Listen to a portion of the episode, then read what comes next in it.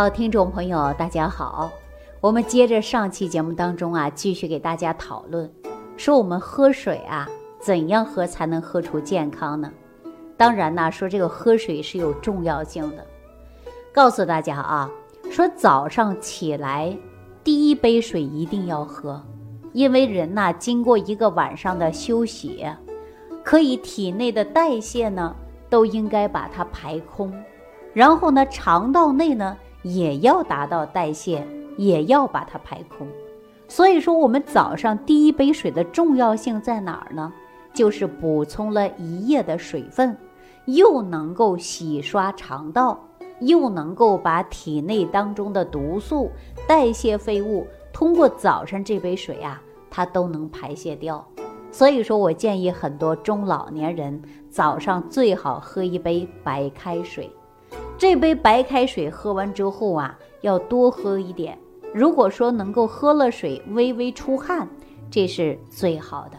如果说血压比较高的，血液有粘稠现象的啊，血脂稠的，肥胖的，便秘的，口臭口苦的，那这杯水我们一定要喝啊，要喝了早上的第一杯水。喝了这杯水之后呢，大家无论是晨练的还是做早餐的去吃早餐的，我们这个早餐的重要性呢还是很关键的。比如说，我们早上应该要补充的就是蛋白质，包括维生素啊，还有呢一些微量元素要补足。如果说补不足，长期不吃早餐，对身体的健康它是不利的。我前几天在节目当中也给大家说过。那么我们说这个喝水的重要性和吃早餐的重要性，它是同样的。接着呢，我们大家说白天呢，你泡茶的时候啊，针对你的体质来选择你的茶。比如说有一些人呢脾虚啊、胃寒，那你就不宜喝绿茶，还有生普这些就不适合你喝了。那对于我们有一些女性来讲呢，最好可以喝一些补气血的茶。像红枣桂圆茶呀，还有放一点枸杞呀，这些都是很好的。或者一年四季喝花茶，啊，冬天呢要喝红茶，夏天要喝绿茶等等。那针对自己的实际情况，选择你的口味来品你的茶。最主要呢，我希望大家能够多喝水，因为多喝水啊，它可以有助于人体的新陈代谢，对身体的健康呢也是有一大保养之作用的。可是说到保养啊，可能很多人在收听我这期节目的时候啊就见笑了，甚至有一些人干脆不听了，停了，再选其他节目了。因为一说保养，对年轻人的人来讲啊，触动一点都不大。如果说你今年三十五岁之后，你真的要注重你的就是保养身体了。我想问大家一个事儿：你今天买一台豪车？啊，别说豪车，你就即便是买个十来万的代步车，你还得去保养一下吧，你还得买个保险吧，一怕磕，二怕碰，对吧？而且你还要去保养，为什么？你怕它坏了，它影响你的生活。你说我们大老远的，本身开车可以去的，结果发现今天车坏了，它是不是影响你生活，对吧？所以说，很多人爱惜车，却不爱惜自己的身体。开车的时候，大家都知道，你开了几千公里之后，你必须要有一次保养。同样车的保养，那么如果你不保养，你给车可能会开废了，对吧？你可能把车就会开成问题了。那为什么很多人懂得保养车子，却不懂得保养自己的身体呢？这就是很多人呐没活明白啊！你看，你给车买保险，怕磕怕碰，对吧？那你为什么不把自己也调养好好的呢？难道你的身体就不怕磕碰吗？这俗话说呀，人过三十天过五啊。当人走到黄金期三十岁的时候，人的生理功能和各个器官呐，它都会慢慢出现一个退行性的变化，精力就不如以前了，然后体质呢也慢慢变得虚了。啊，十七八岁的时候，身体你看那多好，对吧？精力旺盛啊，睡眠也好，记忆也好，听力也好，视力也好，免疫力也好，对吧？大家说了，一过了三十岁、三十五岁、四十来岁，你看这身体就出问题了。每个人都有生命的节点，啊，而且每个人在于生活当中啊，都要细节的观察，你就可以感受得到。比如说，你今年四十岁，你想一想，你三十岁，肯定那时候比你现在强，对吧？你今年四十岁的人，你感觉不如以前，你知道五十岁的人还在感慨，哎，我四十岁的时候也比现在强啊。所以说，人十年都会有一个变化。那我就希望大家呀，能够关注自己的身体，好好调好自己的身体。我们每一个人都是独一无二的。世界上两样东西呀是一样的，但是只有一个人，他没有说一模一样的，对吧？你能复制另外一个我出来吗？说我这一辈子亡了啊，练第二个人来替我了，能吗？大家说不能，是吧？所以说，我们中医认为养生之道啊，不仅仅是延缓衰老，而且还要我们的身体好，记忆力好，腿脚好啊，睡得好，吃得好。腿脚利索，那么我们众所周知啊，一个人他从我们的幼儿时期到少年、青年、壮年，他这身体啊是越来越强壮的。女子呢可以持续到二十八岁啊，身体呢是属于发育的顶峰时期。那男子呢，三十二岁就到顶点了，过了一段时间，脏腑功能慢慢就衰退了。所以说，老人有这样的一句话。人过三十天过五，身体慢慢啊就不如从前了，啊，比如说体脂下降、记忆减退啊，男人的生理功能也会下降，听力也下降，视力也下降，睡眠也不好，甚至有一些人出现白发了，牙齿松动，啊，肌肉呢松弛，这不都是衰老的表现吗？到了六十岁的时候啊，才知道啊我们的养生的重要性。是不是啊？所以说，人一定要养护好你的身体，重在就是养护你的脾胃。我们中医经常讲到的是元气，人的生命之气呀，就是元气。元气要足，免疫能力要高，这样呢，你身体就不虚，寿命就会长。说人最怕的就是消耗你的元气，元气不足了，那基本上啊，人呢也就慢慢的啊就枯萎了。所以说，我们说这个元气是怎么来的呢？告诉大家呀，这就是我们脾胃化生气血，脾胃调养好，吃好喝好睡好，精神好。按照营养学来讲啊，就是你的体内不缺乏微量元素，那你身体就不会出现慢性病，是吧？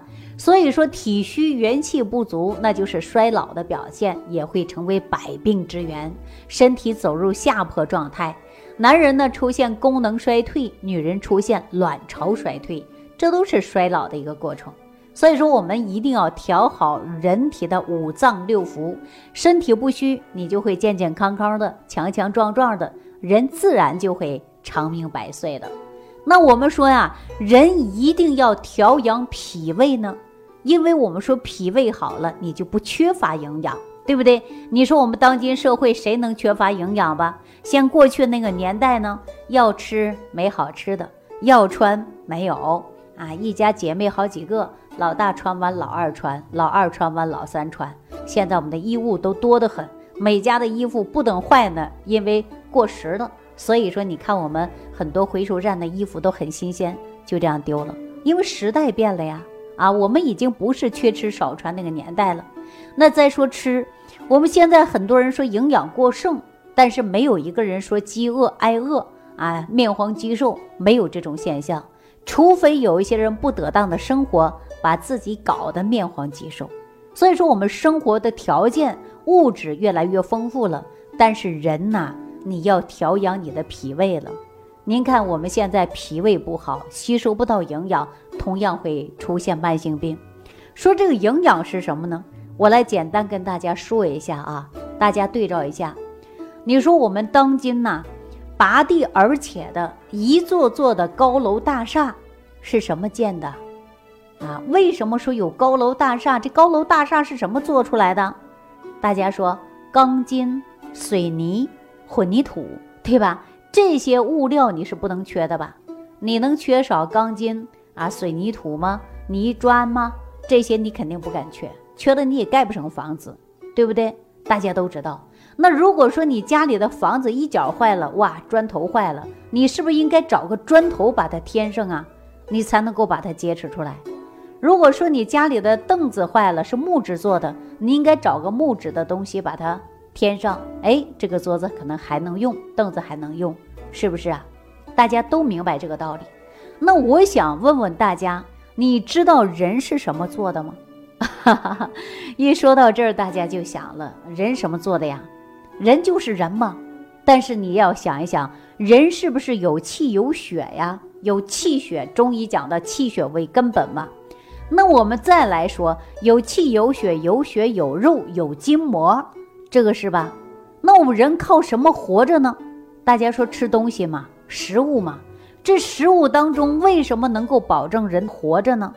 因为你人体当中不能缺少的就是微量元素。人至于有生命的存在，就不可能缺少微量元素的。比如说，我们每天早上吃的米饭呐，或者是五谷啊，这里边就含有的是碳水化合物，它这个营养物质就是供给人体所需的。那如果说人体缺少微量元素呢，你再缺少的是维生素呢，那就会出病了。我给大家说一下啊，你看现在很多于。中老年人出现慢性的心脑血管疾病，比如说动脉硬化，还有呢血管脆弱。我们去于医院，或者是说找我们营养学的老师，给你开的绝对不是药，没有一个药说给你啊这个软化血管啊怎么样的，你会吃有维生素，维生素 E，它是不是软化血管的，对吧？那我们说你开有维生素 E 了，生活当中能不能摄取维生素 E 呢？这个成分有没有呢？告诉大家有啊，水果当中不就有吗？说哪个水果含有维生素 E 呀？维生素 C 呀？含量最高的有哪个呢？那你说我们现在很到季节的像猕猴桃啊，啊，草莓呀，啊这些水果呀，还有这个是甜橙啊，啊。这些不都是含有维生素的吗？那这种也是保护你的血管软化吗？所以说，人是离不开维生素，也离不开矿物质，也离不开微量元素的。那你缺少微量元素，你就会出现慢性病症，啊。那对于这些呀，很多人呢可能以往啊没有听说过。那你每天接着收听这几期节目，你自然就会知道了。中医讲到调脾胃、化生气血，说句最直接的，就是我们营养学当中说，你要调好你的脾胃，能增强吸收。然后我们通过食物啊，像这个米面呐，包括这个水果呀，以及肉类呀，通过这些来提存它的营养物质，对吧？